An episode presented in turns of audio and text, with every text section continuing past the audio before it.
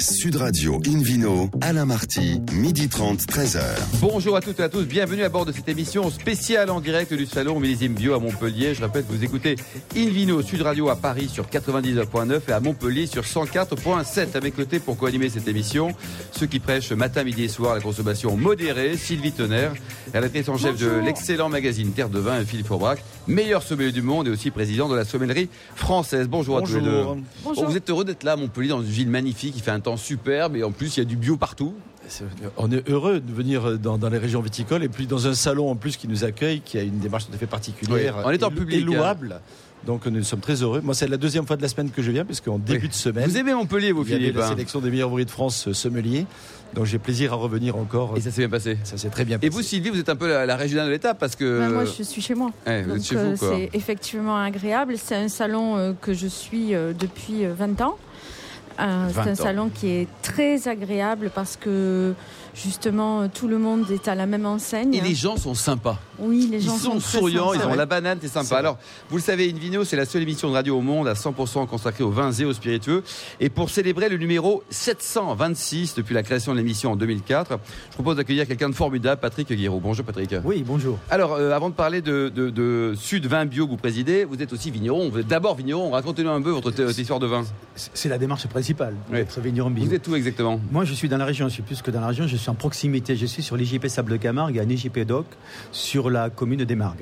D'accord. Et ça, c'était une entreprise familiale depuis 17 générations. Vous l'avez acheté hier matin ? Je l'ai agrandi, mais c'est une affaire familiale. Est-ce que le Languedoc-Roussillon est dynamique en matière de vin bio ? On est très dynamique. Le Languedoc-Roussillon, c'est la première région de France au niveau des surfaces, avec 25 000 hectares et à peu près 35% de la surface nationale. On est très dynamique. C'est un marché avec le climat que l'on a qui est quand même facilement d'accès. Tout se passe bien aujourd'hui, ça nous a permis de redévelopper cette viticulture au niveau de l'Occitanie. Et cette démarche est quand même une démarche très constructive par rapport à l'environnement, par rapport à des viticulteurs qui ont fait des réflexions assez profondes par rapport à leur développement.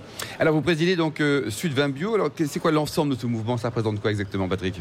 Alors Sud Vin Bio, c'est une longue histoire. Hein. C'est des vignerons... qui était pour le moment fortement atypique, hein, puisqu'ils avaient pris une décision de cultiver de la vigne sans intrants autres que des intrants naturels, qui se sont associés avec des metteurs en marché, qui étaient eux aussi adeptes de la bio, voire 100%, et qui ne commercialisaient que ces produits-là, et qui ont créé une interprofession associative à une trentaine d'années, pour promouvoir et défendre l'identité des viticultures, de la viticulture biologique. De l'ensemble du Sud, ça va quoi ? De l'Italie à l'Espagne ? Alors, il est où votre Sud ? Alors maintenant, on a agrandi. Avant, c'était la région Languedoc-Roussillon. D'accord. Et maintenant, on est ravis d'avoir pu accueillir Midi-Pyrénées. Donc ça part, c'est assez long, hein, ça part à Perpignan, ça va jusqu'à l'Armagnac, oui. Et ça va du côté jusqu'à la Vallée du Rhône. Jusqu'à la Vallée du Rhône, quoi. Alors, l'Occitanie, quelque part. Ah, la grande Occitanie, quoi. La très très grande Occitanie, quoi. Patrick, en tout cas, joyeux anniversaire, hein. 25 ans de salon au Millésime Bio. Alors racontez-nous, ça a quand même beaucoup changé depuis un quart de siècle. Hein. La première édition, il y avait combien d'exposants et combien d'acheteurs ? Ah, la première édition, alors... J'étais pas dans la genèse parce que la première, je n'y ai pas participé. Vous êtes beaucoup trop jeune, évidemment. Mais ils étaient une dizaine de vignerons et je pense que j'ai une petite anecdote. Je crois qu'il y avait 2 acheteurs. Il y avait 2 acheteurs pour 2 vignerons. Et alors aujourd'hui, donc d'abord ce salon, on le précisait, c'est un salon pro. Le grand public qui nous écoute n'a pas le droit de venir, hein, en tout cas pour l'instant. Alors. L'intérêt de ce salon, c'est un salon pro, effectivement. Mais tous les gens qui viennent ici pour faire leur marché, pour pouvoir, que ce soit des restaurateurs, des cavistes, des importateurs, des monopoles d'État, viennent ici pour connaître des vignerons, connaître des metteurs en marché, apprendre ce qu'est la bio quand ce n'est pas des gens qui sont déjà adeptes de ce concept-là. Et après, ça va être nos leaders d'opinion. C'est eux qui vont après porter cette parole. Aux 4 coins du monde, d'ailleurs. Aux 4 coins du monde. Et il est important aussi que nous, aujourd'hui, on puisse communiquer grand public parce qu'on montre aux gens ce que viennent voir leurs leaders d'opinion, disons le message qu'ils vont leur repasser. Et alors, chaque année, vous êtes en liste d'attente. Vous êtes très courtisé, Patrick. On a toujours voulu une gestion très précise du salon, parce que le salon, c'est un salon qui est organisé que par des vignerons. et des metteurs en marché d'Occitanie. Et c'est toujours nous qu'on a détenu la gestion de ce salon. Donc, depuis le début. Hein. Depuis le début. Donc c'est un salon, on pourrait dire ça, on peut dire ça comme ça, c'est un salon à but non lucratif. C'est-à-dire que tout le budget que l'on a est réinvesti soit en communication, soit en amélioration du salon. Et c'est ça aussi notre spécificité que vous évoquez en préambule, c'est un salon atypique. Il y a très peu de salons qui fonctionnent comme ça. Alors, en plus, chacun a le même stand. Hein. C'est-à-dire que là, c'est ça qui est bien. C'est bien. Ça a été évoqué, chacun a le même stand. Alors, des fois, ça grince un peu, hein, parce que là, vous avez des gens qui vendent 500 bouteilles et d'autres qui en vendent 100 millions de bouteilles. Hein. Mais donc, c'est ça qui est beau quand même. Mais tout le monde est à la même enseigne. Et cette année, donc, vous avez 1000 exposants, Patrick, plus la liste d'attente avec 125 ou 150. Quoi. Cette année, nous avons mis un numerus clausus à 1000 exposants. Parce que c'était notre 25e anniversaire. Mais effectivement, on a une liste d'attente de 250 exposants, dont 50 étrangers. Bon, donc vous êtes un garçon extrêmement ouvert. Donc il n'y a pas que des Français ici. Non, la richesse de Millésime Bio, ça a été l'ouverture d'esprit qu'on a eu dès le départ. On était la première région au niveau des surfaces. C'est là où on avait notre légitimité pour créer ce salon en Occitanie. Mais ce qui était intéressant, c'est d'avoir des synergies avec la France et le monde entier pour prôner disons, l'éthique de la bio sur la planète. Et là, on remercie tous les exposants qui viennent de France ou qui viennent d'étrangers pour nous associer à nous pour porter cette valeur-là. Il y a 20% de vignerons qui sont non français, c'est ça, de combien, de 25 Voilà, il y a à peu près, sur les 1000, il y a à peu près 200 exposants étrangers. Non, ça c'est génial. Alors vous accueillez 5000 personnes, là il y a un record à battre. Ils viennent d'où là tous ces acheteurs ? Ils ne viennent pas que de Perpignan, de Montpellier, de Narbonne quand même. Voilà, hein. Les acheteurs viennent du monde entier. C'est un petit peu comme les exposants, hein. Aujourd'hui il y a des exposants qui viennent du Chili, d'Argentine, c'est ce qui fait notre force, c'est une démarche vraiment incitative. Et les acheteurs, on a les acheteurs, les gros acheteurs des monopoles, on a les cavistes de la France entière et même de l'Europe, c'est ça l'intérêt.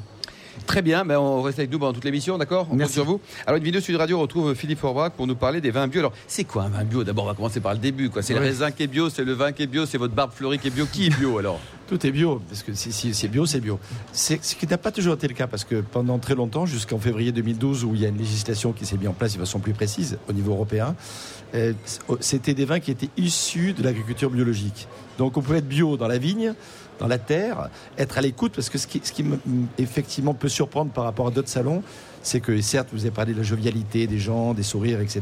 et c'est formidable, et on a d'une façon générale dans les salons du vin ce style d'attitude, mais je trouve ici que les gens sont particulièrement à l'écoute, peut-être parce qu'au quotidien ils sont à l'écoute de leur sol, de leur vigne, que dans la cave ils écoutent aussi ce qui se passe et qu'ils sont peut-être plus attentifs justement à toute cette écoute particulière, plus attentifs. Donc un vin bio, c'était, donc je disais tout à l'heure, un vin qui était issu d'agriculture biologique, mais après en cave on pouvait faire un peu ce qu'on voulait.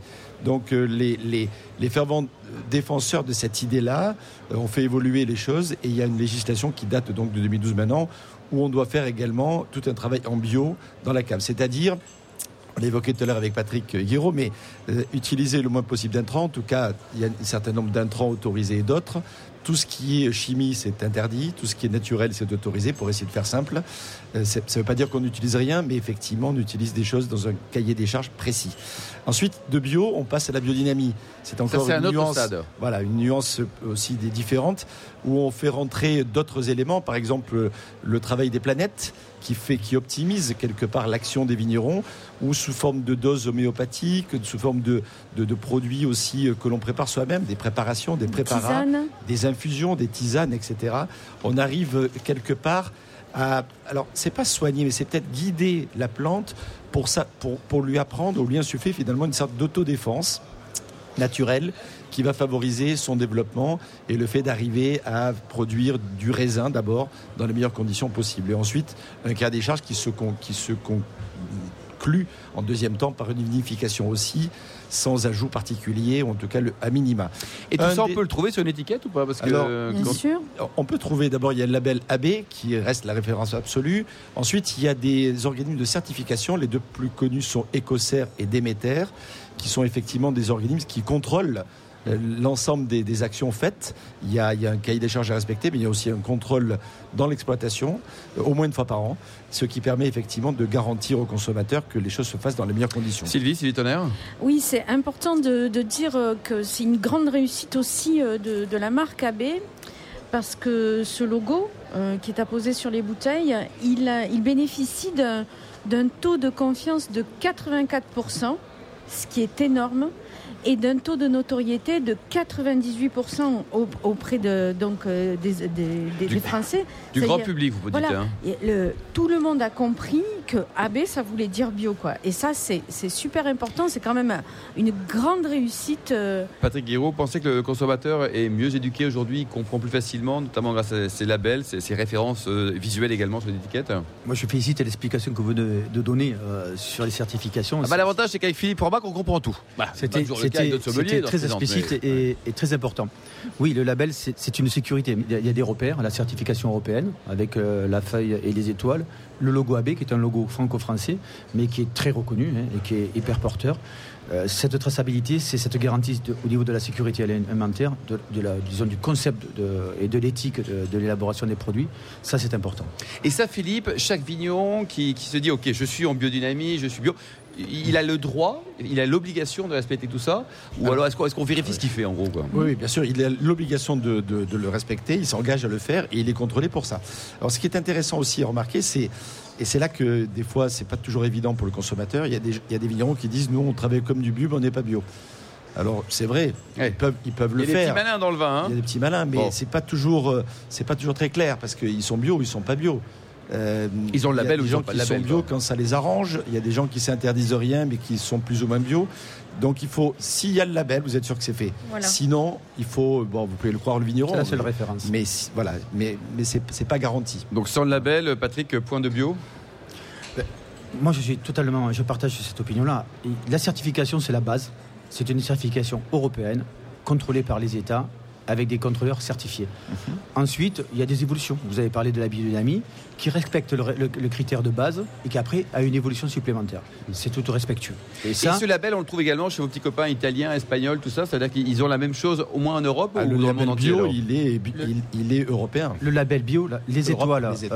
Et la feuille, c'est européen. Les étoiles sur fond vert qui forment une feuille, ça c'est le label bio européen. Et nos amis chiliens ou alors argentins ou américains, ils ont les mêmes contraintes. Alors il y a des équivalences et des obligations. D'accord. Et donc là, tout le monde joue le jeu ? Le gouvernement doit faire respecter la règle. Ouais. Pourquoi il sourit, Patrick Philippe Orbach ? Parce que selon les endroits dans le monde, les règles ne sont pas toujours de la même mesure, on va dire ça comme ça. Bon, en tout cas, on l'aura bien compris. Très bien. Donc maintenant, on sait ce que c'est qu'un bio. On va en parler. On va parler également du bio au restaurant. On marque une petite pause. Et puis, retour au pays des vins bio. On parlera également du vin bio au restaurant et du domaine d'Aupilhac dans le Languedoc. Sud Radio, In Vino, Alain Marti, 12h30, 13h. Retour au salon Millésime Bio à Montpellier pour cette 25e édition. À mes côtés, Sylvie Tonnerre, Patrick Guiraud et Philippe Orbach avec un nouvel invité, Sébastien Martinez, sommelier du restaurant Terminal. Bonjour Sébastien. Bonjour. Toute votre vie, vous avez voulu travailler dans le vin ou pas ? Déjà tout petit, vous disiez je rêve de travailler dans le vin ? Tout petit, non. Ah, à quel âge vous avez commencé à tilter sur le vin ? Tout petit, je voulais faire de la cuisine. D'accord. Donc, j'ai fait un parcours d'abord. Vous avez mal tourné alors ? Bien tourné. Alors racontez-nous, votre établissement donc s'appelle le Terminal, c'est à Montpellier, oui. Il appartient aux Frères Porcel, c'est ça ? Aux Frères Porcel, oui. On a ouvert l'année dernière, donc dans un esprit bistrot gastronomique. Voilà, le jardin d'essence a fermé ses portes. Maintenant, on prend du plaisir dans un registre complètement différent au niveau de la... Donc il n'y a pas d'objectif d'étoile, on est dans le... Pas d'objectif d'étoile, objectif de plaisir, par contre. De plaisir. Alors on parle justement de façon générale des vins bio, à l'occasion de ce super salon avec des gens formidables, 1000 exposants, on va le rappeler, ouvert donc à l'ensemble des cavistes et des restaurateurs, Patrick. Ils peuvent venir encore, ils sont les bienvenus, les cavistes et les restaurateurs du monde entier. Les vins bio, sur les cartes des restaurants, est-ce que vous en avez beaucoup déjà sur votre carte de restaurant ? Et de façon générale, est-ce que ça se multiplie ? Est-ce que le client demande ou est-ce qu'on est au début de l'aventure ? Alors nous, on a une grosse majorité de vins bio. Les clients le demandent quand même assez souvent. Alors nous, on a eu pour idée de ne pas le marquer sur la carte. C'est-à-dire, vous ne marquez pas vin bio ? Non. Comme ça, ça incite les gens à nous poser des questions sur les vins. D'accord, vous avez fait un choix de... Voilà. Parce que sinon, si on note tout sur une carte des vins, généralement, les gens ne nous parlent plus trop. Surtout dans un esprit bistrot où ça va relativement vite. Oui. Le fait de ne pas inscrire bio... Les gens ont tendance à poser des questions, Philippe, c'est quand même beaucoup plus intéressant. Alors vous qui avez votre restaurant également à Paris, le Bistrot du Sommelier. Je suis d'accord avec mon confrère Sébastien Martinez. Moi, je ne le fais pas non plus. Je ne marque pas sur la carte. J'ai un certain nombre de vins bio, même pas mal. Et ça ouvre la discussion. Ce qu'il faut quand même noter, et ça c'est un succès des gens qui, depuis très longtemps, 25 ans pour le salon, militent pour les vins bio, c'est que le public est demandeur aujourd'hui. C'est-à-dire que les gens sont là, les médias ont repris tout ça. Et ça, c'est, au-delà de la tendance, je crois que c'est un vrai mouvement de fond. une vraie prise de conscience du consommateur, d'avoir envie de goûter autre chose, peut-être de revenir à des produits plus naturels, etc. Les vins bio les aident peut-être à retrouver ces sensations-là. Donc les gens en parlent, nous apostrophent, nous les sommeliers, et donc on est là pour leur expliquer. Sylvie Tonnerre, c'est pas un peu bizarre de ne pas le marquer, parce qu'on ne va pas en demander un si on ne sait pas que c'est valable. Chacun son choix et chacun le choix de sa relation avec son client. Nous, à Terre de Vin, dans le magazine, depuis plusieurs années, les commentaires de dégustation qui concernent des vins bio sont assortis de la mention bio. D'accord, c'est indiqué clairement. Nous précisons si le vin est bio ou pas. Je pense qu'il y a une vraie demande d'information. Nous, on n'est pas comme ces deux sommeliers face au lecteur pour lui expliquer. Okay. Donc, sur le magazine... Sauf à l'occasion au salon extrêmement bien organisé par le magazine Terre de Vin, oui. Comme sur terredevin.com, nous signalons que le vin est bio. Et Sébastien, la demande, donc, elle est vraiment... Chaque année, vous dites, tiens, il y a plus de monde qui s'intéresse, parce que les vignerons, comme tous ceux qui sont ici, et Patrick en premier, font un très bon job d'information aussi. Oui, je pense que ça, c'est important. Les vignerons jouent le jeu énormément. Après, les clients sont très demandeurs. Donc, on peut faire un relationnel avec les cavistes. Les gens recherchent, vont regarder directement l'étiquette pour savoir si c'est du bio. Patrick Guiraud, alors justement, vous, en tant que de vigneron, vous faites aussi un travail pour évangéliser les restaurants, leur expliquer ce que c'est, pour qu'eux-mêmes l'expliquent au client final. Ou est-ce que pour vous, c'est un prescripteur incontournable au restaurant ? Comme Philippe le disait, la clé d'entrée au niveau de la consommation de vin bio a changé. Parce qu'au départ, la clé d'entrée, c'était la qualité du produit. Et puis la question, c'était, il est en plus bio. Donc on a dû travailler sur la qualité des produits et l'évolution des marchés pour pouvoir répondre à cette tendance. Et de plus en plus, les consommateurs se sont rendus compte que le vin qu'ils buvaient, de très belle qualité, il était bio. Ensuite, la communication s'est passée. Et aujourd'hui, la clé d'entrée, c'est plus forcément la qualité du vin au départ, c'est de goûter des produits bio. Voilà. Donc ça, c'est un travail de fond qui a été long et... Aujourd'hui, ça paye, c'est-à-dire que les gens pensent que c'est intéressant d'aller déguster un vin bio. Et au niveau du prix de vente, alors je ne sais pas combien de fois on a prononcé bio aujourd'hui dans cette émission du samedi et celle de demain dimanche qu'on va prononcer. Heureusement que ce n'est pas une marque bio. Au niveau du prix sur les cartes des vins, Sébastien, une bouteille de vin bio, c'est équivalent, vous l'achetez un peu moins cher, un peu plus cher, qu'est-ce que vous en pensez ? Il y a de tous les prix, donc ça ne va pas influer sur le prix d'un vin. Voilà, il y a certainement un prix qui sera peut-être... À mon sens, je ne pense pas que ça joue sur le prix du vin en tout cas. D'accord. Et au niveau de l'accord à Philippe Orbach, oui, d'une façon générale, c'est quand même un peu plus cher. Un peu plus cher. Pour vous à l'achat, donc pour le client final aussi. Mais globalement, et les vignerons qui sont autour de la table peuvent le confirmer, ça coûte quand même de l'argent de faire bio. On produit moins, souvent en quantité, et finalement, on a plus notamment d'investissement en main-d'œuvre.